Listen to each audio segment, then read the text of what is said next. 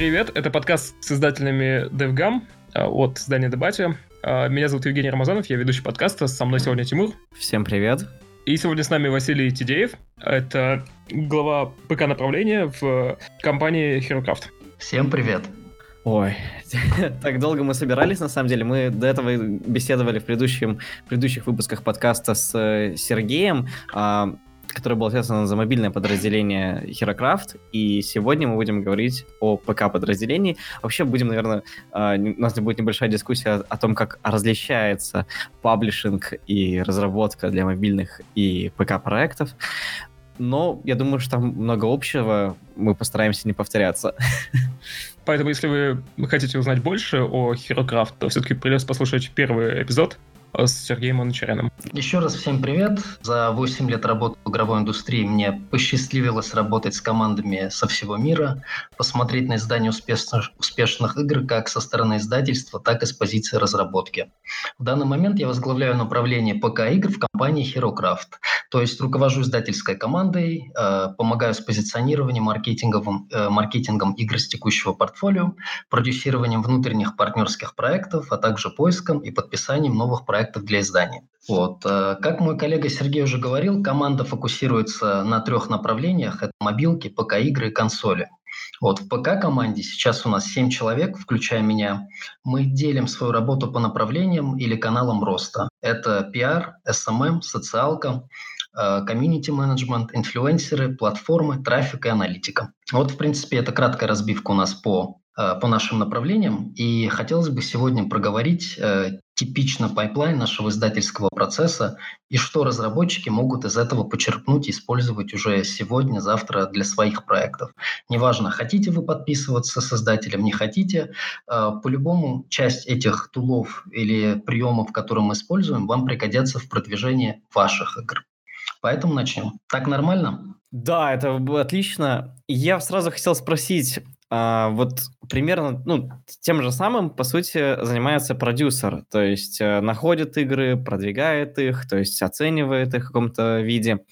И в игровой индустрии очень размыто чаще всего понятие различных должностей, и как, э, как, как можно ли назвать, что твоя именно деятельность как продюсер и продюсирование игр? Да, все верно, в том числе. На самом деле, работая компании-компании, э, роли действительно размыты. В одной компании это может быть project менеджер, называться project менеджер, который, по идее, отвечает за процессы разработки, но он может заведовать всем проектом. Э, моя же роль скорее заключается и в направлении издательских активностей, их координации с издательской командой, и во внешнем продюсировании проектов наших партнеров. Помимо этого, есть внутренние проекты HeroCraft. Один из них я полноценно продюсирую сам. Да, э, э, это я и хотел узнать. Так, давайте начнем с того, что а, вообще Какие вообще ключевые моменты э, различия между мобильной и ПК-разработкой? Ну, как бы угу. с этого. Еще раз повторюсь, что я говорю от своего лица, от мое личное мнение. Почему я тяготею именно к ПК-играм? А, мобилки – это рынок, который очень сейчас насыщенный. А, пока рынок тоже насыщается, но не с, той, не с такой скоростью. Вот. И на мобилках преобладают именно казуальные игроки, ситуативные, как я их называю. Они не читают целевые сайты, не следят за фейсбуком любимой там игры или студии, не читают блоги разработчиков. Они больше относятся к играм казуально и немного потребительски. И, а, ну, в частности, с музыкой то есть люди конкретно следят за полюбившимся им музыкантом. В фильмах люди следят за полюбившимся им там актером или режиссером. Но игрок какой-нибудь там Farmville, э, ему плевать, какие еще игры на самом деле Зинга сделал, потому что он любит только Farmville. И, по моему мнению, большая часть казуальных игроков, они не любят игры. Они любят э, развлечения и э, отвлекающие какие-нибудь э, entertainment продукты. То есть их нужно отвлечь, пока они ждут в очереди, отвлечь там от их собственной жизни. И ради этого они готовы там э, поиграть 2-3 минуты в вашу игру. То есть для них это всего лишь э, отвлечение. В то время как игры для меня это более это и, и шанс, и продукт, и художественная ценность. И именно на ПК-платформах да, преобладают такого рода игроки, с которыми и мне интересно э, взаимодействовать, и которые более благостно э, взаимодействуют и с играми, и со студиями, и с людьми, которые эти игры создают. То есть тут более вовлеченная, интересная аудитория. Тем не менее, это не означает, что рынок ПК-игр вообще без всяких каких-либо проблем. Например, Опять же, я сейчас, ребят, расскажу несколько дам вводную информацию, э, будет немного пессимизма. Это не означает, что я не верю в игровую индустрию и не плачу про инди-апокалипсис, как очень любят. Да, там статьи выходят от инди-разработчиков на Гамасутре какой-нибудь. Но данные остаются данными. В начале года Steam достиг отметки в 30 тысяч игр, и примерно 9 тысяч игр вышло в 2018 году. Порядка 7 тысяч игр в 2017. Это означает, что более половины всех игр в Steam вышло за последние два года, с момента появления Steam Direct. В среднем это 25 игр в день. И это не считая Itch, Humble, Epic Game Store, Aggregate и отдельные релизы на Patreon. Вопрос. Сколько из этих проектов попадет в список топ-селлинг сегодня? Вероятно, ноль. Да? Сколько проектов будут прибыльными из этих 25, которые в день выходят? Скорее всего, ноль. Сколько из этих проектов ну, хотя бы окупят свои расходы? Ну, может, э, один, может, от, от одного до пяти. Но вот еще один нюанс. Завтра в продажу поступят 25 новых игр.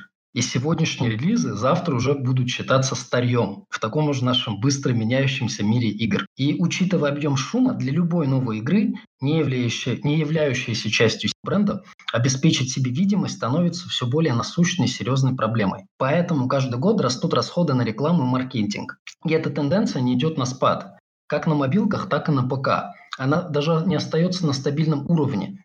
Поэтому стоимость важность борьбы за внимание игроков растет и продолжать расти.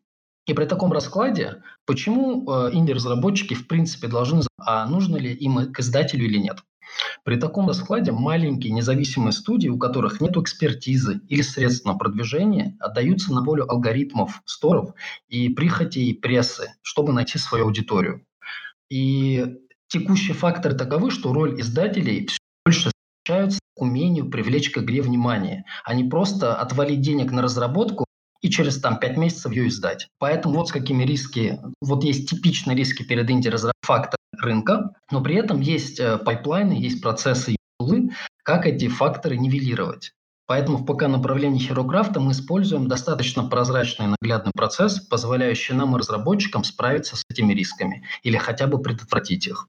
Вот об этом процессе хотелось бы поговорить сегодня. Вот знаешь, я сегодня, наверное, буду как э, больше как адвокат, как адвокат дьявола, потому что я сам представляю о том, что игры, вот как ты привел статистику определенную о том, что вот все плохо, все грустно, выходит 30 игр, из них там в топ попадает, заработало и покупок больше там 10, там меньше 1%. Ну, в общем, все довольно грустная ситуация.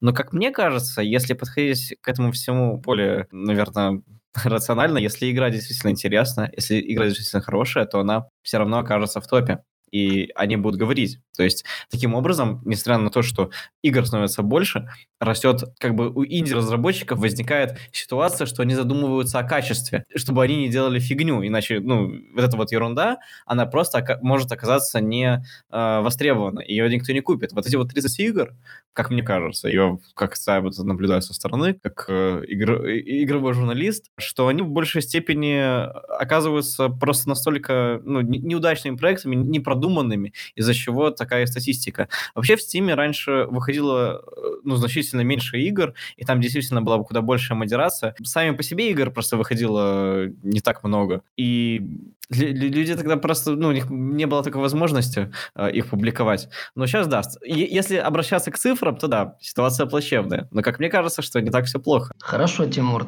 поиграем в твою игру с адвокатом дьявола. Теперь смотри, что означает хорошее, качественное, ведь субъективное понятие. Это действительно субъективная тема, но вот, допустим, я знаю, у меня есть несколько знакомых, которые выпускаются, во-первых, без издателя, они вышли без издателя в Стиме, у них довольно-таки большие продажи. Они делали это, они, каждый из них а делали игру сами по себе. И мы даже с ними подкаст записывали э, после Девгама. Э, и они довольно-таки успешны, потому что они к игре подошли очень кропотливо. Они сделали э, такие, ну, об, обратили внимание к таким деталям, которые другие разработчики не обратили, и их как бы заметили. Их заметили, их заметили блогеры. Но я, я конечно, здесь не, не говорю о том, что это может быть ошибка выжившего на самом деле, их всех, их троих. Но как показатель, что есть разработчики, которые за счет того, что они качественно делают, они выходят в топ, все-таки есть. Есть, и это не спасает, к сожалению. Эм, слышали про такую игру, как Бригадор? На всякий случай напомню, это топ-даун мех-шутер, полностью разрушаемые уровни. Э, очень качественный проект, интересный визуал, интересно с точки зрения и геймдизайна, и геймплея. Хорошие отзывы были как со стороны прессы, так и игроков. Э, проект не купился. И есть подробная статья, если не ошибаюсь, на Канобу, Бру, на Катаку, э, в которой разработчики подробно рассказывают, как что произошло. То есть можно сейчас прям открыть Steam-страницу, посмотреть и скажите мне, это плохой проект, это некачественный проект у, или нет? У них здесь крайне положительные отзывы, 1176 крайне положительных отзывов, из них 95 положительных. То есть это довольно-таки ну, положительный такой, такой результат, но здесь игра, да, Однако разработчик считает ее неуспешной для этой студии финансово, хотя вот хорошая игра. Но здесь больше как бы обратиться нужно к тому, что он сам издавался, я так понимаю, или он шел к издателю и с ним работал, и там они как-то... Здесь уже, знаешь, а, можно обращаться к тому, почему она оказалась неуспешной. Возможно, неправильно оценили а, размер проекта, неправильно оценили бюджет, то есть эти же все моменты нужно даже также учитывать. Я так понимаю, что, возможно, я не знаю, что действительно с ними произошло, чудо не произошло. Хорошо, хорошо. Давай тогда на примере гипотетического пройдемся по плану по издательству и рассмотрим все вот подобные подводные да, камни. Да, а может заблуждения, на которые вы можете обратить внимание, ради бога. Uh, ну, давайте представим, что приходит к нам, uh, и у него цель «я хочу сделать мет». Да, я вот слышал, что на GDC разработчики Dead Cells заявили, что игра продала 1 миллион копий, причем 60% продаж пришлось на ПК. И я хочу так же. Э, они же были успешны, это тоже неизвестная инди-команда. У них до этого был неизвестный продукт. Dead Cells это не, не бренд. Они взяли и сделали свой миллион продаж. Вот иногда у нас реально такие кейсы приходят. Э, разработчики вот так вот э, позиционируют свой проект. Для начала начнем с того, что это э, тот факт, что вы считаете, что вы издадите, точнее, вы разработаете Metroidvania, и она получит аналогичные продажи Dead Cells, потому что Dead Cells тоже от независимого, ранее неизвестного разработчика продал 1 миллион копий. Это маркетинговая гипотеза, потому что вы формулируете свое мнение, ожидание того, как рынок отреагирует на конкретный продукт, дизайн продукта. Да? И обычно инди-разработчики, они не сильно задумываются о теории. Они просто начинают сразу делать игру. Таким образом, тратя кучу времени, денег, других ресурсов на создание анимаций, ассетов, пользовательского интерфейса. А в лучшем случае они пойдут, покажут потом вертикальный срез, э, билд издателю. В худшем случае они делают э, целую игру. Угу. И на месте инди-разработчиков я бы трачу два года своей жизни, усилий, нервов на создание там продукта, ассетов, систем, контента, только для того, чтобы выяснить, была ли моя гипотеза правильной или нет в день релиза. То есть, мне кажется, это финансовым самоубийством. Что если бы был более эффективный и дешевый способ проверить, как ваша целевая аудитория отреагирует на конкретный дизайн и конкретное позиционирование игры? При этом способ, опирающийся на цифры, а не просто абстрактное субъективное мнение каких-либо критиков, и опирающийся на фактические результаты анализа э, уровня интереса игроков. Такой способ есть. И именно этим мы занимаемся пока на Херокрафта. Э, мы предпочитаем концентрироваться на конкретных нишах. Ниша – это как э, синоним поджанра. Э, для примера, если мы возьмем жанр РПГ, РПГ – это очень размытый, размытый термин. То есть, потому что это слишком широкий жанр для того, чтобы понять, на какую аудиторию вы конкретно нацеливаетесь. Есть же JRPG, да, любители японских RPG, CRPG, игры вроде первых Fallout, Pillars of Eternity и так далее, Action RPG, Open World RPG. На какую конкретную аудиторию вы ориентируетесь? Какую нишу вы хотите померить? Поэтому в первую очередь мы стараемся выяснить, какова конкретная ниша, на которую ориентируется игра. То есть мы смотрим по по медианам продаж, мы смотрим на конкурентов, мы смотрим тренды в этой нише. И исходя из этого уже понимаем, а, что стоит делать с этим продуктом, стоит ли вообще им заниматься разработчиком. А, расскажу один смешную историю, даже не смешную, а, наверное, трагикомичную.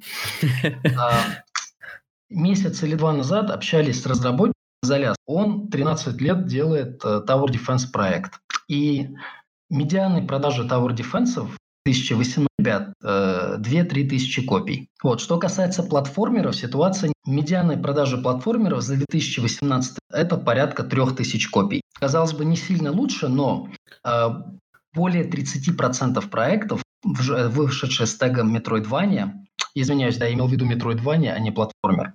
А более 30% проектов, вышедших с тегом Metroidvania в 2018, продали больше 10 тысяч копий в 2018 году. То есть уже какие-то более позитивные цифры.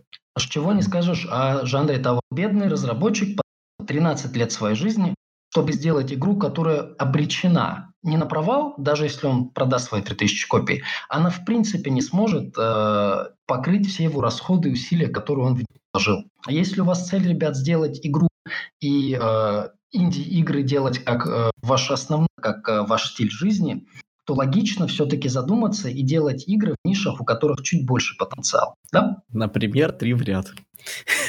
А, честно, не, ПК. Ну Или переходить на другие платформы. Либо, ребят, либо продолжать анализировать ниже. Например, давайте... А что значит медиана продаж?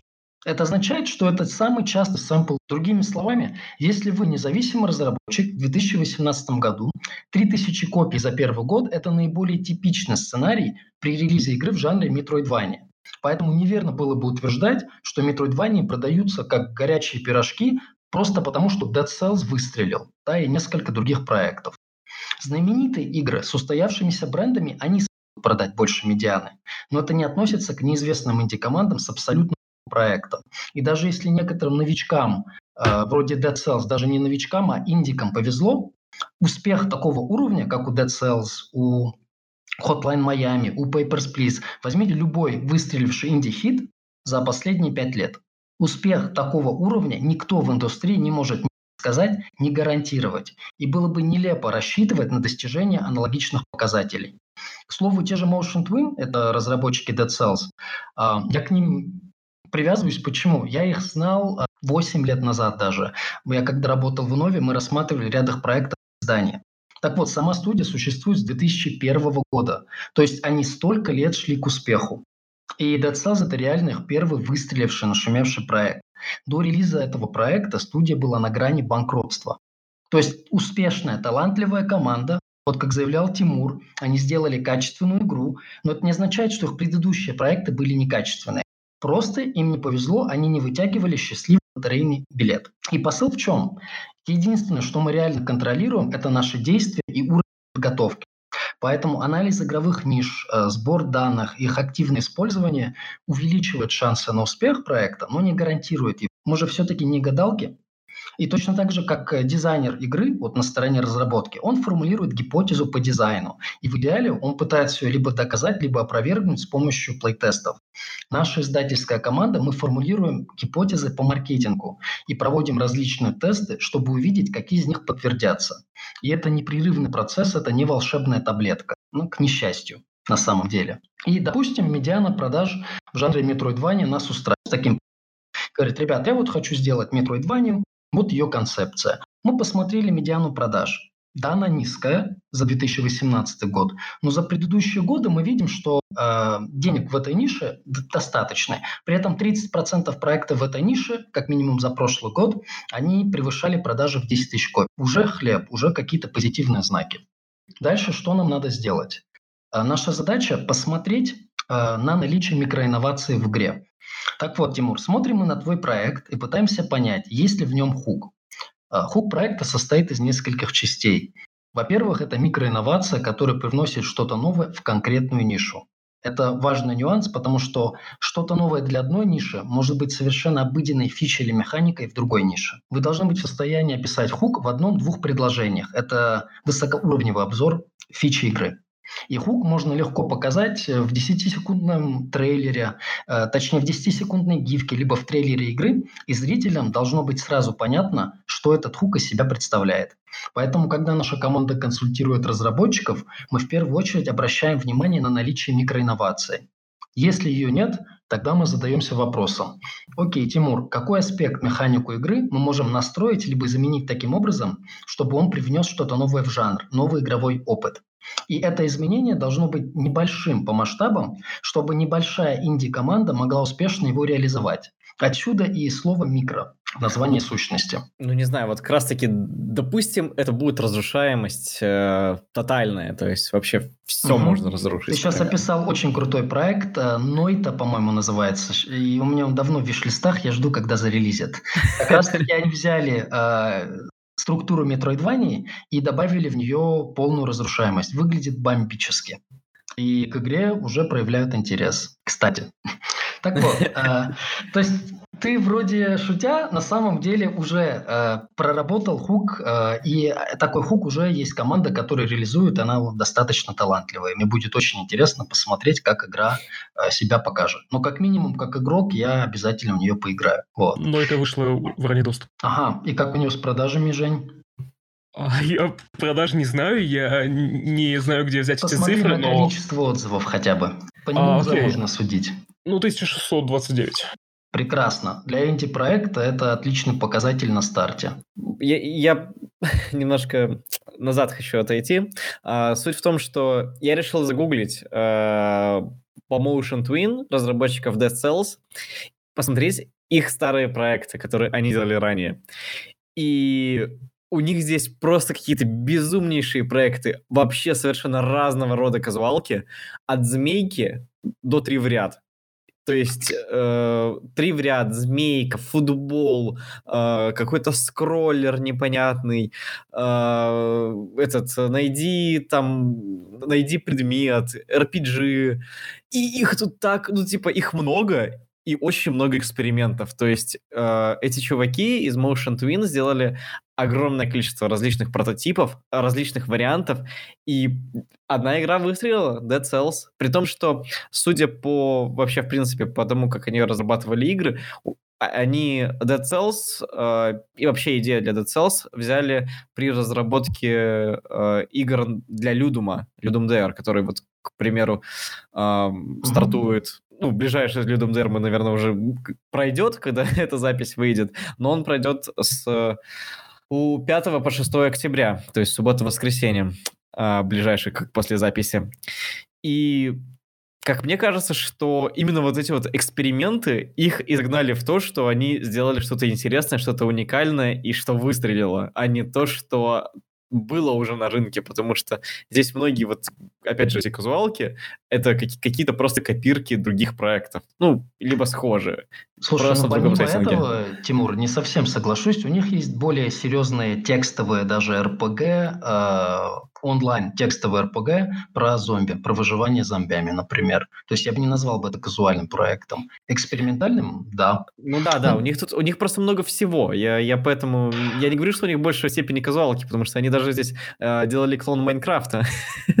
Ну хорошо, Тимур, вот ты как разработчик, ты готов э, 9 лет э, жить от пайка к пайку, да, на дошираках ради возможности, э, возможности только, да, вытянуть счастливый лотерейный билет. И нет ни одной гарантии, чтобы у них, что у них выстрелил бы. Б, Это кошмар. Мне кажется, если, ну так, э, в долгосрочной перспективе, то это, это, это кошмар. То есть э, я бы на это не согласился. 9 лет. Да, Слишком поэтому я долго. говорю, е- единственное, что мы можем делать, просто сейчас разработка, особенно инди-проектов, э, учитывая, что у них бюджет на маркетинг ограничен, это игра в лотерею. И проще реально покупать каждый день лотерейный билет, потому что шансы на успех аналогичны. Зато вы меньше нервов э, потратите и больше позитивных эмоций у вас будет от жизни. Но мы можем, опять же, вот за счет анализа данных ниш, за счет э, анализа хука проекта, его продумывания, повысить шансы на то, что проект как минимум заметят, а в идеале превысит он медиану продажи в несколько раз. Вот. И тут, тут надо добавить, что мы про хук поподробнее на примерах сейчас проговорим, но тут надо добавить, чтобы вот сейчас никто на полном энтузиазме не побежал, инновацию в игру вносить свою. Не нужно пытаться создавать инновацию в каждом аспекте вашей игры, потому что это, а, экономически вообще нецелесообразно, и, б, поклонники определенной ниши могут вашу игру, наоборот, отвергнуть, потому что она слишком будет отличаться от привычного им экспириенса. Наша цель с хуком – это завернуть в знакомую обертку неприятный, непривычный опыт. Но сперва эта оберточка должна быть знакома. Если вы делаете CRPG, она должна, ваша игра должна выглядеть как CRPG, как Fallout ранее, как Pillars of Eternity, как Tyranny и так далее. Если вы позиционируете вашу игру как Action RPG проект или Metroidvania, в ней должны быть узнаваемые элементы Metroidvania. Не надо пытаться в каждый аспект привносить инновацию.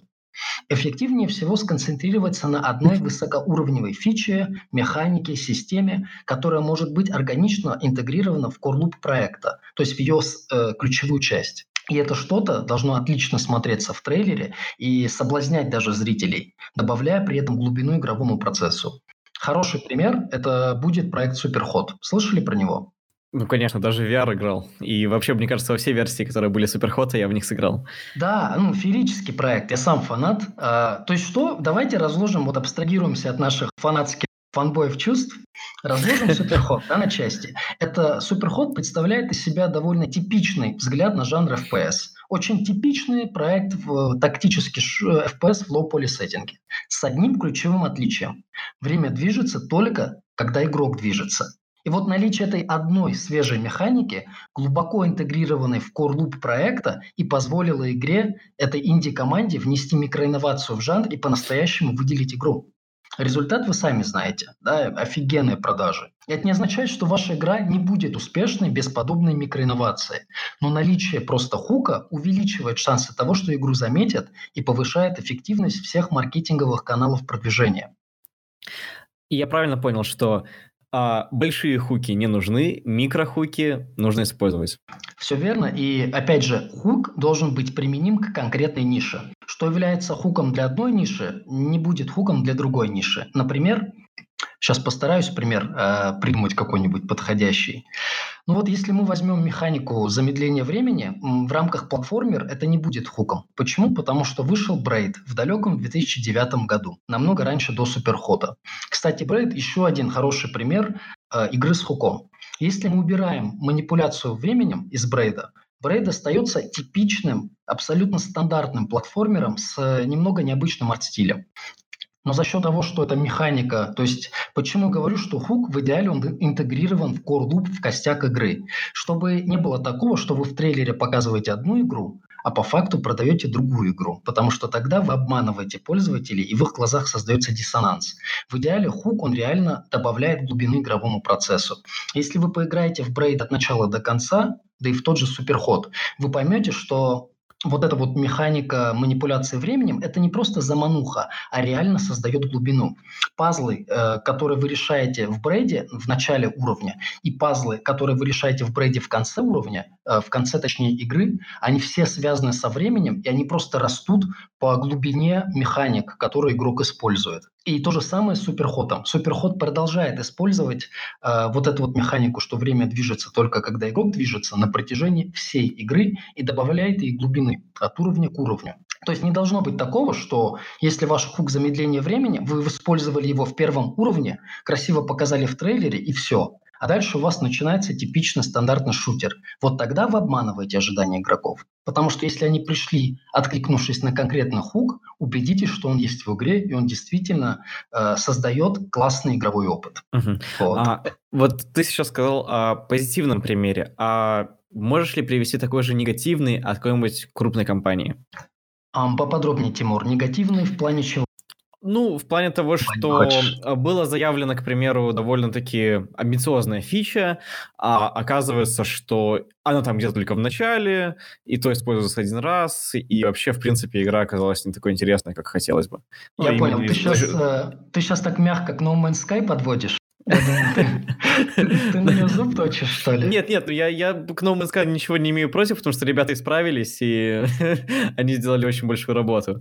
А, ну, ну вот целом... тебе пример обманутых ожиданий, что в целом в трейлерах было показано одно, заявлено а на деле игра представляла на релизе, по крайней мере, себя другое. И ребята действительно молодцы, справились, но на это ушло два года. И я просто слышал историю про No Man's Sky, почему игра вышла именно такой. Я просто вкратце скажу. Э, я да, да, читал статью. А, у них произошел потоп. И у них как бы все бэкапы вместе со всей игрой были смыты. И они сидели и делали игру заново как можно быстрее. И поэтому, когда они показывали одно э, на E3, а другое в релизе, только потому, что они заново игру делали. Um, ну, звучит как очень необычная история, но нет, они действительно, они фотографии у себя блоги выкладывали, где у них просто прям под потолок вода, и компьютеры плавают. Слушай, Тимур, ну есть такая вещь, как система контроля версий, тот же гид, там любая ну, SVN-система. Да, ну, не у каждой инди-команды есть время для того, чтобы бэкапить. Ну, возможно, возможно, ну, да. Это такая, это такая, я не знаю, как на самом деле было, но, судя по их блогу, я прям могу предположить, что и так и произошло. Ну да, но No Man's Sky действительно э, показал такие моменты, которых э, игроки ждали, а по итогу в релизе оказалось не то. Бесконечное количество, бесконечная генерация планет, мультиплеер. Но это же, опять же, вышло. Значит, вышло, ну, вышло. Вот. А, а именно то, что, угу. то, а то, что провалилось, ну, то есть оно вот было заявлено, но, но именно провалилось, ну... Из-за хука, ты имеешь в виду? Ну, да, да, да. То есть хук оказался каким-то неинтересным или оказался провальным. Вот, вот негативный пример хука, я бы так сказал. Угу. Слушай, надо подумать, но я уверен, что таких примеров тоже полно. Угу. И ты очень мягко, как будто ты читаешь мои мысли, подводишь нас к следующей э, стадии нашего пайплайна. Это маркетинговые замеры и АБ-тесты. Uh-huh. То есть вот смотри, ты как разработчик со своей Metroidvania к нам пришел, в которой полная там разрушаемость. Кстати, у Нойты количество владельцев 91 тысяча по, по прогнозам Steam Spy, что очень-очень приятно для инди-разработчиков. Вот если вы инди-разработчик, у вас продажа в 100 тысяч, вы молодцы. Uh-huh. Так вот, ты пришел к нам, э, у тебя идея Metroidvania, полной разрушаемости уровней, и у тебя даже на руках уже билд. Мы в него поиграли, мы проанализировали нишу Metroidvania, мы посмотрели всех конкурентов, мы помимо анализа ниши еще делаем community analysis, то есть мы анализируем все факторы, которые целевая аудитория этой ниши считает важными для игр в данной нише, и какие факторы ею принимаются при решении купить игру в этой нише или нет. И вот э, концепция твоей игры и твой билд нас устраивают, он вписывается в наш анализ данных и э, в наши планы по издательству. Хорошо, мы согласились, что вот хук проекта – это разрушаемость, но напоминаю, ребят, это всего лишь гипотеза. Она более достоверной не становится от того, что вам издатель сказал, да, вы молодцы, вы двигаетесь в верном направлении, потому что это тоже гипотеза, и эту гипотезу надо проверять. Каким образом? Ну, представь, что мы, э, мы с тобой подписались, у тебя проект находится в стадии альфа. И наша команда, уже издательская команда Ферокрафте, с помощью нашего промо-отдела создает несколько баннеров, э, которые призваны привлечь целевую аудиторию согласно нашему исследованию. Также создается трейлер и лендинг проекта, цель которых максимально явно отобразить хук игры. То есть сейчас на, на вот этой нашей стадии, пока, пока у тебя игра там в альфе, в препродакшене, мы готовимся к этапу анонса. Наша цель не рассказать максимум про игру через ассеты, которые мы создаем, а рассказать только про хук игры, убедиться, что он явно показан. И помимо трейлера и базового описания, Лендинг содержит конкретный call to action, то есть это шаг, э, например, подписка на email рассылку, добавление игры в виш-лист, э, добавление в предзаказ. Это шаг, который должен предпринять посетитель сайта, чтобы проявить активный интерес к этой конкретной игре, твоему, твоей Metroidvania, за счет этого конкретного хука. В нашем случае это полная разрушаемость уровней. Далее мы начинаем заливать трафик на лендинг через каналы и площадки, на которых обычно собирается целевая аудитория в этой нише. И мы типично проводим несколько итераций тестов с целью оценить реакцию целевой аудитории на хук проекта и параллельно проверить эффективность различных маркетинговых каналов, будь то социальные сети, инфлюенсеры, то есть всякие стримеры, э, ютуберы, э, реклама через Google AdWords и так далее. И также мы проверяем формат ассетов, то есть это э, стиль видео, хронометраж трейлера, статичные либо динамичные баннера и так далее.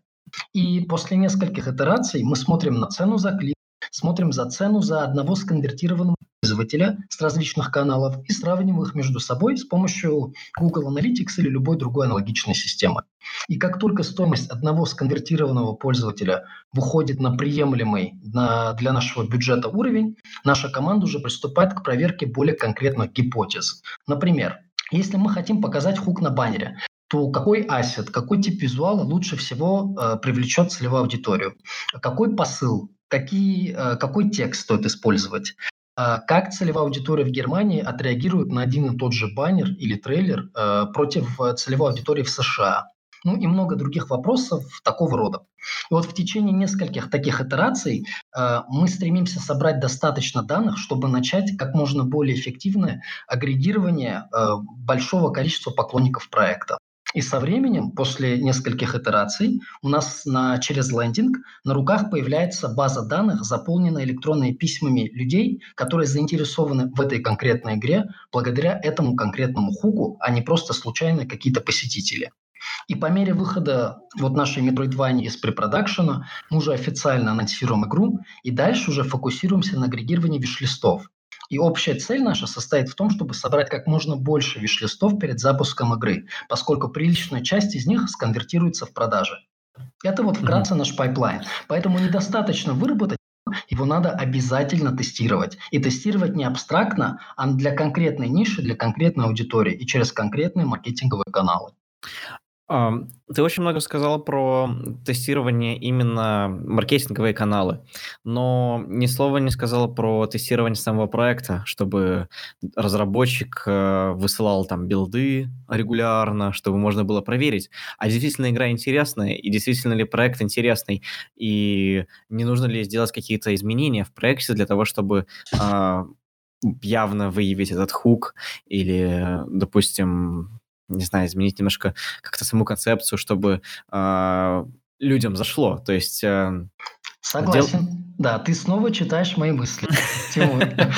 Ты как будто уже несколько таких подкастов я, тебе, ага. я, я, я тебе так скажу, я просто сам э, разработчик, поэтому... То есть задаешь интересующий тебя вопрос, все правильно. Нет, на, на самом деле мы общались в свое время с различными издателями по этому поводу, и я слышал про и, в принципе, э, про... у меня товарищ э, отдает собственные билды различные, а, ну, он, будучи инди-разработчиком, издателю. И ты этого не говоришь, я задаю вопрос. Хорошо. На самом деле у нас проверка хука это. Первое, как я уже говорил, есть количественная информация. И в нашем случае это есть наши маркетинговые замеры. Я бы а второе – это качественная информация. И в нашем случае это есть вот уже больше продюсерская часть, когда мы получаем билд, играем в него, э, составляем фидбэк, согласовываем э, дальнейшие шаги э, по итерации либо по майлстону с разработчиком. Обычно у нас просто проектные команды работают по итерациям, и там раз в неделю либо раз в две недели мы смотрим билд, даем фидбэк, намечаем, планируем уже следующую итерацию с каждым проектом. То есть это у нас настолько типичный процесс, что я, если честно, не посчитал даже нужным подробно о нем говорить, но можем, можем пообщаться. Помимо этого у нас еще плейтесты практикуются с представителями ЦА в нашем калининградском офисе. Опять же, ребят, а, плейтесты – это не то, что вы своему другу сели, показали, вот смотри, я сижу игру делаю. Вот Тимур показывает свою метроидванию Жене, говорит, Женек, я тут, короче, игру делал, там, последние два года, глянь, как тебе. И Женя говорит, ты знаешь, ну, хочется больше экшена. Или ты знаешь, мне не хватает стратегической составляющей. И вот таких пять друзей Тимуру накидывают разный фидбэк. Тимур теряется, не знает, за что хвататься в первую очередь. Фидбэк зачастую разный, конфликтующий. Почему? Потому что Тимур проверяет, проверяет игру на друзьях, не на ЦА. Вы же а, все, а, все, а все мои друзья болваны. Не, не, не в этом дело. Просто у них разные вкусы, понимаешь? Э, ты же делаешь игру не для друзей, э, а для конкретной аудитории, напоминаю. И тут важный нюанс, ребят. Вот, Тимур, если ты игру делаешь для души, для себя, то ты можешь вообще не волноваться про все, что я сейчас рассказал, потому что ты свою игру будешь любить в любом случае. Даже как, если она э, не оправдает твоих навалится там в продажах и так далее, ты все равно достигнешь своих заявленных целей. Ты сделал игру для себя. Либо ты сделал игру для своих пятерых друзей. И вы молодцы, вы от нее фанатеете, вам больше ничего не надо. Либо вы все-таки делаете игру для других людей, потому что вы хотите, чтобы создание игр стало вашей основной деятельностью, что вам не приходилось перебиваться от фриланса к фрилансу, от контракта на аутсорс к контракту, либо быть на основной работе, а по вечерам сидеть, кодить ваш проект мечты. Вы хотите, чтобы ваш проект мечты стал вашей основной работой. Тогда стоит, тогда лучше убедиться, что вы все-таки делаете игру не только для себя любимого, а для других людей. И под другими людьми я имею в виду конкретную нишу, которая любит конкретные проекты, у которой есть конкретные требования. И вот и все. И поэтому мы предпочитаем проводить плей-тесты с представителями ЦА. А если разработчик не может участвовать лично, мы практикуем тоже, мы привозим к себе разработчиков перед какими-то важными майлстоунами, либо мы посылаем наших проект-менеджеров э, к ним э, в города, где они сидят, вот, то мы э, записываем геймплей и высылаем, чтобы можно было отследить реакцию игрока на те или иные фичи. И самый плюс в плейтестах – это не как ошибочно многие думают, ой, мы обычно даем, даем игрокам опросник в конце теста. Это все фигня. Почему? Потому что, а, люди сами зачастую не понимают, чего хотят, и не знают, почему им тот или иной аспект игры понравился. И, б, люди имеют тенденцию привирать. То есть им банально неприятно говорить э, какие-то обидные вещи разработчику, которого он персонально видит, с ним поздоровался за ручку, и тот ему даже игру показал. Поэтому старайтесь, ребят, на плейтестах отслеживать реакцию, вот эти вот эмоции на лице игрока. И старайтесь в плейтесты не вмешиваться. Максимально тихо. Идеальная ситуация – это когда игрок считает, что он у себя дома купил новую игру на стиме, и вот это его реальная реакция. Конечно, мы не можем вот такую ситуацию на 100% воссоздать в офисе, но как минимум нужно стараться не вмешиваться в процесс плейтестов выпускаешь игру в ранний доступ, читаешь отзывы в Стиме, 100 часов, игра дерьмо. Да-да-да-да-да, не фан, не понравилось. Тимур вроде хотел что-то добавить. Да. А, да вы своими ревью меня просто это сбили с мысли, ладно, уже нет ничего, уже ничего не хотел сказать. Просто э, вообще, да, ситуация довольно-таки специфичная с этим всем, то, что э, плей-тесты проводятся, должны проводиться все-таки более-менее экспертами, и мне бы хотелось узнать, а вот конкретно в HeroCraft, э, те, кто проводит плейтесты, это какая-то выборка людей, или это среди ваших сотрудников, или вы там нанимаете кого-то, не знаю, какой-то... Зависит от проекта. А зачастую, так как мы, ну, стандартная тема, если у нас порядка 100, больше 120, а, и большая часть из них сидит в калининградском офисе, поэтому у нас хватает э, любителей, фанатов самых разных жанров. Поэтому обычно это, а, э, сами сотрудники и их знакомые, которые также фанатеют от конкретного жанра, либо в зависимости от специфики игры, ну вот один из проектов, э, который мы пока не анонсировали, но издаем, и как раз этот проект сейчас проходит этапы, которые я перечислил, и будет проходить, а, он ориентирован на более молодую аудиторию, то есть это больше подростки и школьники. И в таком случае мы просто приглашаем а, всех знакомых аналогичного возраста через наших сотрудников. То есть банально приводите, приводите своих там детей, их друзей, и таким образом будем тестить. Так, так еще добавлю, Тимур, тестировать на друзьях тоже полезно с, одной, с, одной, с одним нюансом. А, Тестируйте на них такие вещи, как интерфейс, юзабилити и такие вот аспекты проекта, которые, в принципе, э, неважно, это э, фанат жанра, не фанат жанра, все равно они важны. Допустим, насколько интуитивен, понятен интерфейс, не слишком ли затянут туториал, понятно ли игроку, что делать дальше в игре после какого-то определенного этапа. Вот для этого ваших друзей за глаза хватит. Но все-таки мы возвращаемся к теме разработки игр для ПК, потому что мы довольно-таки сильно ушли в, там, в тестирование и э, то, как весь пайплайн. И я так понимаю, что м, следующий этап пайплайна это уже непосредственно, так понимаю, выпуск, то есть уже прошли все тестирование, маркетинг уже определили, как дальше, и то есть уже все, релиз. Не-не-не-не, Тимур, мы только первый этап, говорили из пяти на Кошмар. самом деле. Это только начало. А, поэтому мы предпочитаем подключаться к разработке игры э, и издательству минимум за 6 месяцев до ее релиза. А в противном случае мы не сможем ту ценность, которую наш пайплайн, как мы считаем и по нашему опыту, предоставляет разработчикам, мы не сможем ее показать полностью, потому что на вот эти все итерации требуется время. И когда к нам поступает новый проект, вот приходит Тимур со своими Metroidvania, мы разбиваем проект на минимум 5 инфоповодов. Инфоповод – это ивент, либо событие, либо э, акция, которая предоставляет интерес для целевой аудитории, либо для прессы инфлюенсеров. Не для нас, любимых, и не для разработчиков, а именно для внешнего мира. Например, э, пример инфоповода – это анонс, э, эксклюзивный билд для инфлюенсеров, это альфа закрытая, это ЗБТ, это открытая бета. То есть все то, что реально интересно игрокам и аудитории, э, и прессе, инфлюенсерам. И мы планируем минимум 5 таких инфоповодов. Почему? Потому что именно столько в среднем нам нужно показать, засветить э, вашу игру столько раз, даже фанату жанра, чтобы у него в голове отложилось желание хотя бы добавить игру в виш-лист.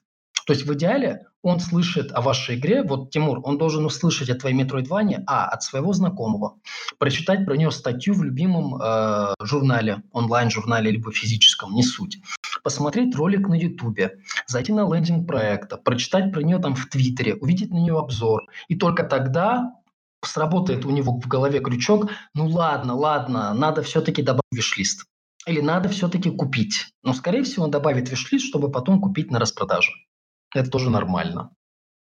Вот, поэтому мы планируем минимум 5 таких инфоповодов. Ну, в нашем случае у тебя жанр э, сложный по системам, много переплетающихся систем в Metroidvania, поэтому это будет анонс, э, это пусть это будет э, альфа, потом это будет э, ранний билд для инфлюенсеров и прессы, потом ранний доступ и тогда релиз. И вот после того, как мы нашей э, подготовились к этапу анонс, отработали его, получили фидбэк, проанализировали, все ли действительно наши гипотезы подтвердились, потому что на анонсе мы тратим деньги из маркетинга бюджета, соответственно, объемы растут. К нам больше пользователей приходит, отклика больше и так далее. И правильно ли наши гипотезы, они подтверждают? Если нет, хорошо, в чем проблема? Мы начинаем анализировать. Может, э, дело в качестве маркетинговых материалов. Может, наш трейлер недостаточно явно цепляет э, хуком, не показывает хук. Может, наш посыл, позиционирование игры не срабатывает. И мы стараемся перебрать э, все потенциальные аспекты, где мы могли нафакапить. И только тогда, если мы не находим ответа, только тогда мы обращаемся уже внутрь разработки и смотрим, хорошо, может все-таки дело в хуке, может мы изначально хук неправильно выбрали. И тогда мы уже общаемся с разработчиками, э, думаем, что как можно улучшить ситуацию. Стоит ли сместить фокус игры там с одного хука на какой-нибудь смежный и так далее. И вот планомерно мы каждому этапу, каждому инфоповоду готовимся так, как я описал. Вот, то есть мы по каждому направлению, пиар, инфлюенсеры, социалка, трафик, платформы и так далее, каждое направление, то есть есть сотрудник, отвечающий за это направление, э, готовит планы для отработки и анонса, и альфы, и беты, и раннего доступа, и релизов. Эти планы мы согласовываем сперва внутренне, потом согласовываем с разработчиками, получаем их фидбэк, и уже дальше работаем по этому пайплайну. Так что это только начало. Но вот этот пайплайн, он работает почти на каждом инфоповоде. Все, Тимур в шоке. Повержен. Я повержен. Я просто... Моя метродвания уже не выйдет, э, в ней нет хука, и я уже расстроен тем, что плейтестеры ее уничтожат. И вообще... Издатели... Пойду, пойду делать в одного. Никому не буду показывать 13 лет. Да, да, можно мобилки делать еще, да, еще там сложнее все. Не, на самом деле цель-то прощаем э, фидбэк-луп. То есть разработчики быстрее в разы получают фидбэк по своим задумкам, по, по дизайну игры. Вот, и можно сразу, ну, есть же по, по, по, это, пословица fail faster, fail better, то есть нужно фейлиться и быстрее, и лучше, в том плане, что и получать с этого какие-то ценные уроки и делать так, чтобы эти фейлы были относительно безопасны. То есть куда хуже, если бы вы вложили свои личные средства в компанию, взяли бы там кредиты и не проверяя ничего, просто решили бы, ну вот мы на такой проект потратим 2-3 года своей жизни, и а там на авось. Выстрелит прекрасно, не выстрелит, ну, все плохо. То есть нужно более ответственно э, подходить к инди-разработке, если вы хотите, чтобы это стало вашей основной деятельностью. Обезопасьте себя, свои нервы и своих близких. Вот, поэтому старайтесь фейлиться пораньше путем проверки вот этого хука и отработки всех этих этапов, которые я перечислил. И это можно делать и без издателя. И потом, если будет интересно, Тимур, проговорим, что из того, что я рассказал, инди-разработчик уже может сегодня применять. То mm-hmm. есть все эти тулы – это не, не rocket science, то есть не какая-то мега сложная вещь. Она просто занимает времени. но на каких-то начальных этапах можно делать их э, самому, даже одному человеку. Окей, тогда продолжим.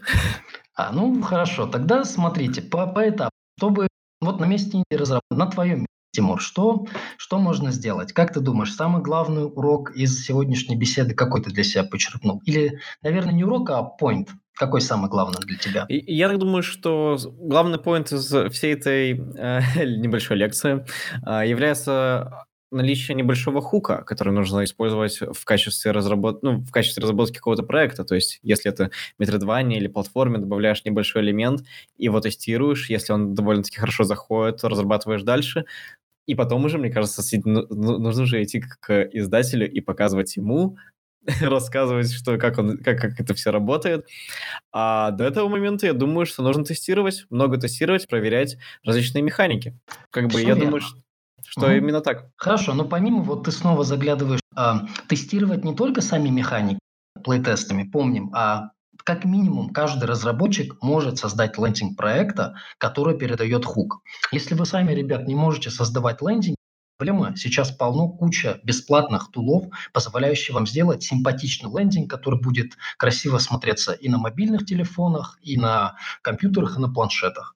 Вот, делаете, берете такой тул, делаете лендинг, который отображает хук вашего проекта, делаете трейлер, который отображает хук вашего проекта, и если надо, ну, потратьте 100 долларов, 200, ну, до 500 долларов, залейте туда трафик, заодно убедитесь, что вы действительно умеете таргетить вашу целевую аудиторию. Э, платформа вроде Facebook достаточно несмотря на то, что у них не самый удобный интерфейс, сам процесс таргетинга более-менее интуитивен на них, скажем так. То есть нет ничего такого, чтобы разработчик час спокойно сам не разобрался, как это работает. Поэтому как минимум сами можете попытаться старгетить определенную ЦА конкретной ниши вашей игры на, через тот же Facebook, посмотреть, как люди будут конвертироваться в сайте, Напоминаю, вот эти тулы по созданию лендингов, они сразу позволяют прикрутить либо систему аналитики, либо счетчики на какие-то ивенты, там, на кнопку «Добавить виш-лист», на кнопку «Подписаться на email рассылку». И посмотрите на конверсию. Сравните, сколько вы потратили, сколько людей к вам пришло. И исходя из э, цены игры, которую вы хотите, вы хотите выставить на релизе, вы уже более-менее хотя бы какое-то представление будете иметь, а в верном ли направлении я вообще двигаюсь. Это вот минимум, который любой разработчик может сделать сегодня, завтра, чтобы себя хоть немного обезопасить и повысить шансы того, что он работает над концепцией, у которой есть вероятность привлечь целевую аудиторию. Окей.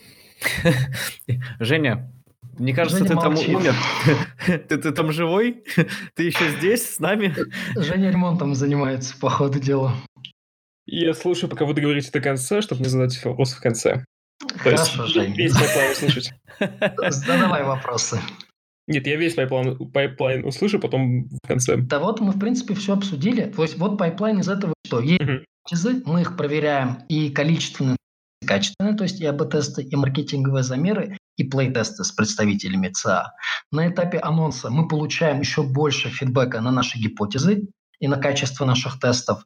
Если все, то есть если этап анонса оправдывает наши ожидания, то это означает, что мы с большей вероятностью двигаемся в верном направлении. Поэтому мы просто начинаем отрабатывать следующий этап. Если же нас результаты на анонсе не устраивают, то мы сидим, закапываемся, пытаемся понять причины, почему. В первую очередь обращаем внимание на издательскую часть, то есть качество ассетов, наглядность хука и так далее, такое прочее. А потом, если не нашли причин, допустим, запустили еще несколько итераций тестов с разными баннерами. А, если мы не нашли причин, тогда начинаем задумываться о целесообразности этого конкретного хука для нашей игры. Вот, в принципе, и так вплоть до ну, в идеале после анонса вы провели, шли на уровень, вас устраивает, и целевая аудитория устраивает. И пусть это будет э, до раннего доступа. На раннем доступе вы уже спокойно выходите с этой концепцией, и на релизе она у вас уже давно проверена, вы знаете, сколько вы потратите на релизе, а опять же, анализ этих данных позволит вам реалистичный, более-менее реалистичный бюджет сформировать на релизе, так, чтобы вы не э, слишком много потратили. И вы точно знать будете, какой маркетинговый канал самый эффективный конкретно для вашего проекта. Вот и все, вот и весь пайплайн. На словах просто, схема простая, просто нужно время и усилия, чтобы ее отработать. Теперь мы возвращаемся к главному вопросу. Где в этой схеме стоит издатель? То есть почему ту же самую, тот же самый пайплайн с большим усилием не может применить э, маленькая команда инди-разработчиков? Либо коллектив инди-разработчиков, который, например, был на э, последнем э, 258 выпуске э, «Как делают игры», тоже подкаста. Угу, хорошо. Э, вопрос понял? Ответ. Нет ни одной причины, по которой... Э, единственная причина – это то, что да, базовые вещи из этого можно, но по факту у нас в команде 7 человек, которые всем этим занимаются. То есть э, очень сложно быть экспертом, круто уметь и трафик, да, и в трафик уметь, и, и в пиар, и в инфлюенсеры, и в соцсети, и в комьюнити менеджмент, и во всем, во всем, во всем. И если у вас все-таки типичная инди-команда, то у вас с большой вероятностью не хватит э, времени, усилий, возможности на все адекватно разорваться и расклонировать себя. Поэтому каждая команда должна принимать решение себя, что им важнее. Готовы ли они все-таки уделять, ну пусть будет 20% своего рабочего времени. То есть каждый день 20% времени мы уделяем маркетингу, и вот как мы отрабатываем. И под уделяем маркетингу я имею в виду не просто, ой, я там гифку запостил на Твиттере с, э, с тегом скриншот Saturday. Это фигня. А именно мы повышаем свою экспертизу в маркетинге, мы читаем статьи, проходим курсы и применяем их к нашей игре. Если вы готовы этим заниматься, вам с большой вероятностью издатель не нужен. Возможно, вам понадобится издатель для вашего первого проекта, чтобы просто и э, издержки сократить, и риски, и параллельно поучиться, подсмотреть, а что этот издатель делает лучше, чем вы по маркетингу, поспрашивать и, найди, и найдите издателей, которые готовы делиться своим опытом и готовы рассказывать. Они просто будут абстрактно где-то в вакууме вашу игру запускать. Вот. Если же вам все это интересно на разработке, на дизайне сконцентрироваться, но при этом понимаете, что, учитывая современные реалии рынка, за маркетингом надо следить, и лучше, чтобы это делали специалисты, тогда обращайтесь к издателю. У меня нет цели вам продать идею. Я понял, понял. Нет, нет, иде... нет цели продать идею идти к издателю. Я правильно понял? Да, у меня цель рассказать про пайплайн, кто приносит результаты, и э, позволить разработчикам самим для себя решить, перенять и сами делать, а что лучше отдать на, на волю издателя. Вот и все. Ага. А, по поводу разработки для, на ПК. То есть э, мы начали с того, что сейчас все плохо, о том, что игр выходит много. А какой сейчас из жанров, ну вот э, помимо Tower Defense, про который ты говорил, а, вот сейчас лучше не трогать из жанров. Ох, или все можно, честно, или все можно трогать. Я скажу так, Тимур, трогать можно все, но своя доля вероятности. Ну, смежный с Metroidvania это платформер, а в нем еще все хуже, там медиана продаж 2000 копий. А, честно, просто ниш так много, что каждую по памяти э, не перескажешь. А есть очень интересные ниши, например, игры с тегом Building Management. Это проекты вроде Stonehearth, если слышали, да, и много подобных проектов. Э, они, как ни странно, у них медианные продажи растут за последние три года, что, в принципе, не самый частый случай на стиме. Большая часть ниш на стиме падает по медианным продажам тупо потому, что игр на стиме стало больше выходить, и внимания и денег игроков не хватает на все проекты в рамках этих ниш, даже если они фанаты каких-то ниш. А, но есть аномальные пока ниши вроде building а, management проектов, которые росли за последние годы. А, мы подозреваем, что у них в 2019 будет пик, а потом начнется планомерный спад, потому что это очень похожая траектория у других ниш, которые росли, было. Например, у тех же 4 стратегий, у которых начался рост 5 лет назад, но он уже пошел на спад. Хотелось бы вообще одну такую интересную нишу затронуть, которая все-таки является частью ПК. А, это VR, а, поскольку много было разговоров о нем, многие разработчики и издатели на него обратили внимание, но что сейчас с ним? А, просматриваете ли вообще, просматриваете ли вы как издатель такие проекты различных разработчиков или тоже считаете, что это не выгорит? Честно, Тимур, на ПК направлении мы не рос, просто потому что у нас нету угу. играх. Вот. Это а не в... означает, что все плохо с VR. А в целом, ну, как э, сейчас можно оценить? э, тенденции какие-то. А может, не обязательно идти к Herocraft, может, внезапно у кого-то есть проект свой VR интересный. Честно, Тимур, я не хотел бы... То есть я могу как пользователь дать оценку, но сомневаюсь, ну, да, да, как, как, как, а Хорошо, как пользователь, смотри, а, мои а, ожидания VR еще не оправдал. Я фанат, то есть я поиграл в несколько проектов, э, некоторые из них действительно интересный experience предлагают, но сейчас большая часть проектов пытается скопировать механики, которые мы знаем работают э, в обычных играх, и просто впихнуть в VR, отказывая VR в том, что у него действительно круто получается. Э, по примеру, это как разработчики, пытающиеся копировать структуру, нарративную структуру фильмов и книг, ну, знаете, когда геймплей, кат-сцена, геймплей, кат-сцена. Э, очень линейное повествование. Таким образом, если мы рассматриваем какой-нибудь вас, действительно качественная игра, э, приятная, кинематографичная там история и сцены. Но The Last of Us довольно ограниченный по свободе и влиянию игрока проект. И он отказывает играм в том, в их самой главной фишке как медиума. Это интерактивность. Ни одна книга, э, ни один фильм не позволит игроку чувствовать, испытывать сожаление о содеянном. Потому что только в играх мы влияем на, э, и на сюжет, и на игровые какие-то события. И вот это надо использовать, как минимум вот в рамках нарратива, я считаю, что истории, которые мы рассказываем сами себе в рамках геймплея и создаем их, они в разы более цепляющие для нас самих, чем истории, рассказанные чужим человеком в строго линейном порядке, пытающимся, неуклюже пытающимся впихнуть структуру фильма в игры, которые для этого не предназначены. Я понимаю, что куча фанатов могут со мной не согласиться тех нарративных игр. Это мое мнение. Я сейчас говорю не от лица издателя. И mm-hmm. то же самое с VR. Хотелось бы, чтобы игры, которые создаются для VR, по максимуму использовали именно нюансы VR. Они просто пытались э, задаться вопросом, а как бы работал бы шутер в VR, а как перенести типичный игровой experience в VR. А давайте мы все-таки что-то новое, killer app какой-нибудь конкретно для VR создадим. Из, э, может, чуть более удачных примеров Beat Saber. Да, то есть офигенный проект. Тот experience, тот драйв, который ты испытываешь, играя в Beat Saber в VR, ты от типичных танцевалок вряд ли получишь. Мы сейчас говорим про танцевалки вот на, на ПК, которые распространяются. Mm-hmm. Не про физические танцевалки в аркадных каких-то да, кабинетах, а про цифровые танцевалки. Mm-hmm. То есть Beat Saber предлагает experience, танцевальный experience, который я действительно не получу в других танцевалках. Но хотелось бы чуть дальше зайти, чтобы именно вот experience, который я никогда бы не играю в обычную статью. Возможно, даже механики, которые я еще не видел в обычных э, цифровых играх. Так, ну, не цифровых, а играх на, просто на ПК. Но это мое мнение как игрока, не как э, издателя.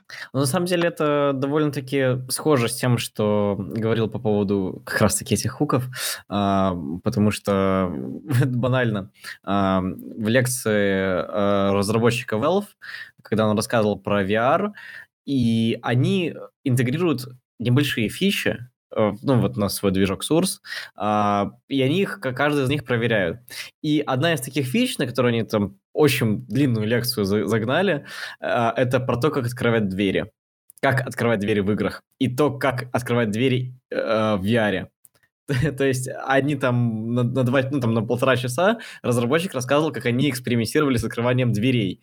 Вроде бы простая задача, но вот этот микрохук, открытия дверей, он настолько оказывается, э, ну, влиятельным на, на другие аспекты проекта, что ты об этом даже не задумываешься. Поэтому э, небольшие даже такие изменения, они кардинально влияют на проект. Вот э, конкретно про дверь, это то, что во-первых, игрок с ней должен взаимодействовать как с реальной дверью. А, это во-первых. Во-вторых, чтобы другие NPC вокруг тебя тоже взаимодействовали с этой дверью как с реальной. И это уже задача намного сложнее. И вот это вот как раз-таки, как по мне, является микрохуком, который вот э, и э, зада- задает, так сказать, вот ну, что-то новое э, в рамках шутера, э, шутера для VR. Угу, все верно. Я, я как раз тебя хотел поправить, что это само по себе не хук, сразу же правился еще, э, еще раз можешь повторить, пропал? Да, да. Это не, это не а, хук, но... Не, не, я хотел тебя поправить, то есть само по себе э, более интересным зверю, да, более реалистично, это не хук, это всего лишь механика. Но в рамках жанра шутер она может стать хуком, потому что она действительно создает в жанре, который раньше не было. То есть помни, мы хук привязываем всегда к конкретной нише. То есть не абстрактно хук сам по себе существует, а в рамках конкретной ниши. И вот в твоем примере, да, этот хук работает. Вот, я бы, наверное, назвал бы хук более реалистичное взаимодействие с объектами интерьера в каком-нибудь шутере. И вот на геймплее, если это разложить, показать интересно, возможно, тогда у людей, в том числе у меня, будет реакция «Вау, я это больше нигде не видел. И только в VR-шутерах я этот опыт получу. Ну, да, собственно, в лекции об этом и говорилось, что вот только в VR-шутере можно пробовать хлопнуть дверью, и это как-то будет э, ощущаться именно, что ты хлопнул дверью, а не просто нажал кнопку «Е», подошел, и она открылась. Ну, это, это, это довольно, на самом деле, такой мизерный пример. Я не знаю, что придумает Valve в будущем, но это вот они как раз-таки такую механику используют в своем пайплайне, судя по всему.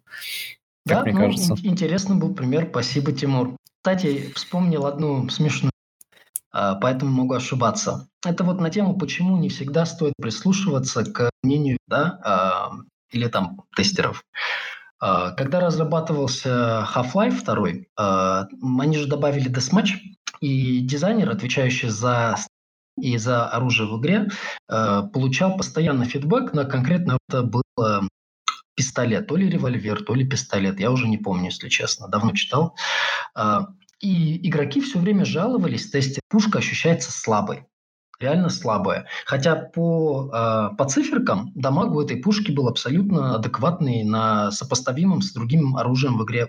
Вот. И этот дизайнер пытался и так подкручивать, и так, и так настроить, и анимацию стрельбы пытался, и статистику, характеристики оружия менял. Но раз за разом из теста в тест игроки жаловались конкретно на эту пушку. Пока в один прекрасный день на очередном тесте они перестали и все в голос заявляли, что пушка наконец-то стала ощущаться э, мощной, крутой, э, что она действительно дамажит наравне с перестала быть бесполезной, бесполезной пушкой.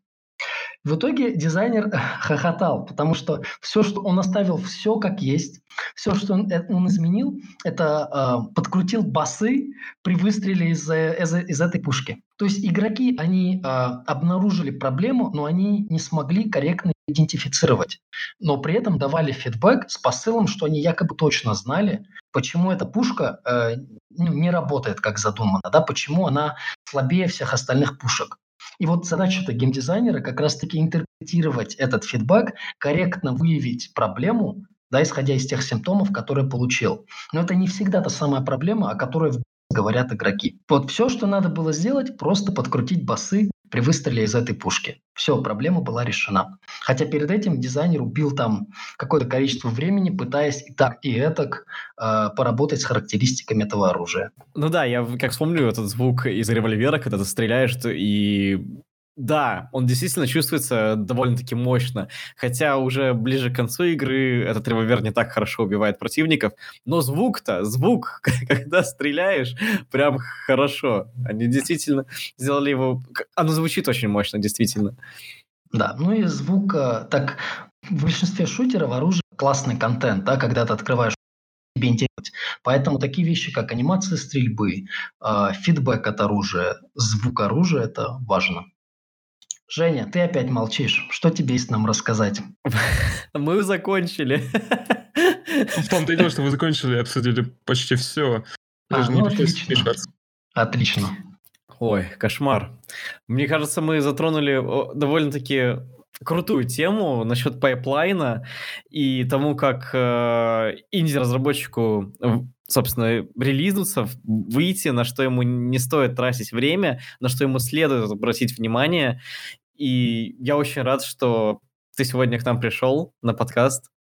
Это было очень круто. Спасибо, Спасибо Тимур. Да, честно, и не хотелось отвечать на не, не хотелось отвечать на что? Пропал. Да, не хотелось отвечать на стандартные вопросы, а чем вы занимаетесь, а, а как выбрать проект и так далее. Хотелось затронуть проблему, которая касается и нас, и которую мы наш, с помощью нашего пайплайна решаем, и которая касается инди-разработчиков, и надеюсь хотя бы немножечко э, рассказать им о том, как они сами на своей стороне могут начать решать эту проблему, конкретно для своих проектов. Да, и это, это действительно очень важно, и многие разработчики а, именно вот на, на этих всех этапах они совершают довольно-таки много ошибок, и я думаю, что к издателю все-таки стоит обращаться, если нет такого опыта именно работы именно с, ну, вообще, в принципе, с тестированием, с маркетингом и так далее. Если э, ты человек не гений, у которого там э, 10 специальностей и ты, ты разбираешься во всем, что практически невозможно, э, то действительно стоит э, думать насчет того, как пойти к издателю и чтобы он помог принципе, Вась... Василий это и объяснил. А, слушай, Тимур, у нас время есть? Ага. Или мы как, заканчиваем? Я тебе еще одну историю расскажу. А, если да, нету, спокойно да, можем да, думаю, думаю, есть время а, в, в рамках подкаста. Я да думаю, как даже... хотите. Если послушаете, да, понравится, можете потом... Только Женя там, о, Короче, вот еще пример, э, почему не всегда стоит, э, точнее даже по-другому, почему всегда полезно получать дополнительное мнение. Э, у нас для одного из наших проектов, уже изданных, на стиме есть, висит постер. Постер – это вот то изображение, которое висит справа от капсулы стима. Оно там фигурирует внутри стима и очень важно для привлечения органического трафика. И в свое время мы в рамках наших тестов мы создали четыре разные версии э, постеров, которые мы считали, э, будут интересны именно целевой аудитории фанатов э, вот этой игры и этой ниши, основываясь на нашем ресерче. И так получилось, что разработчикам не понравилось. Вот, э, что, что, что, что, что еще раз им не понравилось? Так получилось, что разработчикам не понравился Причем они очень прям очень пламенно э, отстаивали свою позицию э, о том, что им вообще ни, никакие варианты не нравятся. И позиция заключалась в том, что они знают лучше, потому что они, как создатели игры, э, на инстинктивном уровне понимают, что лучше всего зайдет их целевой аудитории. Вот. Понятное дело, что нас такой аргумент не устроил, так как все-таки отталкиваться только субъективного мнения достаточно опасно и глупо. Поэтому мы что предложили? Мы добавили их постер э, в наш следующий следующий тест наравне с этими предыдущими постерами, которые мы создали. И решили, что на цифрах мы проверим, э, вот какой постер выиграет по конверсии, э, тот, тот и поставим на стиме. И результат какой был? Э, мы все удивились, э, постер, который нам прислали, э, работали, реально верили, что он будет самый крутой, и э, разнесет все остальные версии на части. У него была самая низкая э, конверсия из всех пяти постеров. То есть конкретно фанаты жанра вообще никак не реагировали на этот постер по разным причинам. И поэтому постеры, которые мы используем, мы сперва стараемся их оттестить. И вот даже решение на таком уровне важно проверять, потому что от вашего постера на стиме от всех этих плашечек, э, картиночек, которые вы используете, в том числе и в капсуле, э, скриншотов, достаточно сильно э, завязано это на органику, которую вы потом будете получать, и на ее последующую конверсию. Поэтому важно даже такие вещи проверять, а не любой ключевой арт игры запихнуть на страницу стима и думать, что этого достаточно. Ну, красиво выглядит и красиво, и что дальше? Нет. Лучше проверять даже такие вещи. Угу. Это реальная история. Вот, я поэтому без имен, без этого, ну, реальная история. Да, я, я, я представляю, потому что, вот, к примеру, там у меня тоже товарищи, они занимаются разработкой игр, и они э, там выбирали между вот этими баннерами, постерами в Стиме, и они вот как раз-таки АБ-тестирование делали собственноручно, и там было тем, в темном цвете, в светлом цвете, там, где большое, большое лицо персонажа на этом постере, и они смотрели на каждый раз, э, рослили там продажи. По итогу они, конечно, пришли к выводу, что с персонажем и более светлое у них там получалась намного выше конверсия, чем когда все было типа непонятное и черное. Не, молодцы, молодцы. И тут я добавлю, потому что нужно убедиться, что мы э, не перегибаем, в ту не будет э, часть аудитории, я уверен, скажет с пеной у рта, что нам плевать на все эти тесты, мы про художественную ценность, мы просто хотим делать крутую игру, и мы не хотим э, игру делать под там копирку или в лабораторных каких-то каких условиях. Окей, э, это тоже понять, понятный посыл. Поэтому нам и нужно соблюдать баланс. То есть я верю в инновационные какие-то видения, в уникальные видение, в визионеров, то есть в дизайнеров, в создателей игр, как визионеров. И это круто, когда у человека есть какое-то крутое видение. Но при этом это еще круто, когда это видение подтверждается какими-либо данными. То есть без перегибов нельзя создать игру. Точнее, можно, наверняка это дико фаново, создать игру для индика в лабораторных условиях, отталкиваясь только от сухих данных. Даже если было бы можно, я уверен, что значительная часть инди-разработчиков от такого метода отказалась бы. Потому что для значительной части из них это все-таки творческий процесс. Но это круто, когда и творческий процесс, и данные работают вместе и рука об руку. И вы можете, я даже представляю это так, что вы можете быть более спокойно спать, ложиться там в кровать каждую ночь, будучи уверены, что ваше видение, оно, оно еще и подтверждается внешним миром. И в это, эту теорию проверили, эту гипотезу через АБ-тесты и плей-тесты. Опять же, не гарантия успеха, но вы как минимум повышаете шансы того, что игра привлечет к себе внимание. Это единственное, что мы можем сделать, ребят. И вы, там, и сами, и мы как издатель. Мы не гадалки, мы не ванги, мы не предсказатели будущего. Все, что мы контролируем, это уровень нашей подготовки и качество на отработки наших активностей, как и разработчики. И вот хотя бы вот над этой частью надо все-таки держать э, руку на пульсе и контролировать действительно, и переживать, и заниматься ею, а не надеяться на авось. Вот, в принципе, общий посыл. Вау. Спасибо еще раз. А, я думаю, на этом мы будем уже зак- закругляться и заканчивать наш подкаст. Угу. И мы действительно много обсудили, и несколько разных примеров, и весь пайплайн, и еще раз повторюсь, э, какие-то фишки, там, которые должен использовать игровой разработчик, какие-то ошибки не должен допускать. И у нас довольно насыщенный получился разговор. Я еще раз хочу тебя поблагодарить, то, что ты к нам пришел. И... и вам спасибо, ребят, что пригласили. И я надеюсь, что это не последний раз, когда мы с тобой разговариваем. Еще обязательно с тобой встретимся либо на подкасте, либо в реальности. На этом, я думаю, все. Так, прощаемся. До новых встреч. Женя, пока-пока. Сегодня ты вообще неактивный, умер. Женя уже там пиво себе открыл. Кушает что-нибудь. Да нет, он... Э, во-первых, я не пью. А во-вторых, э, спасибо большое, это было очень интересно, я просто заслушивался, правда.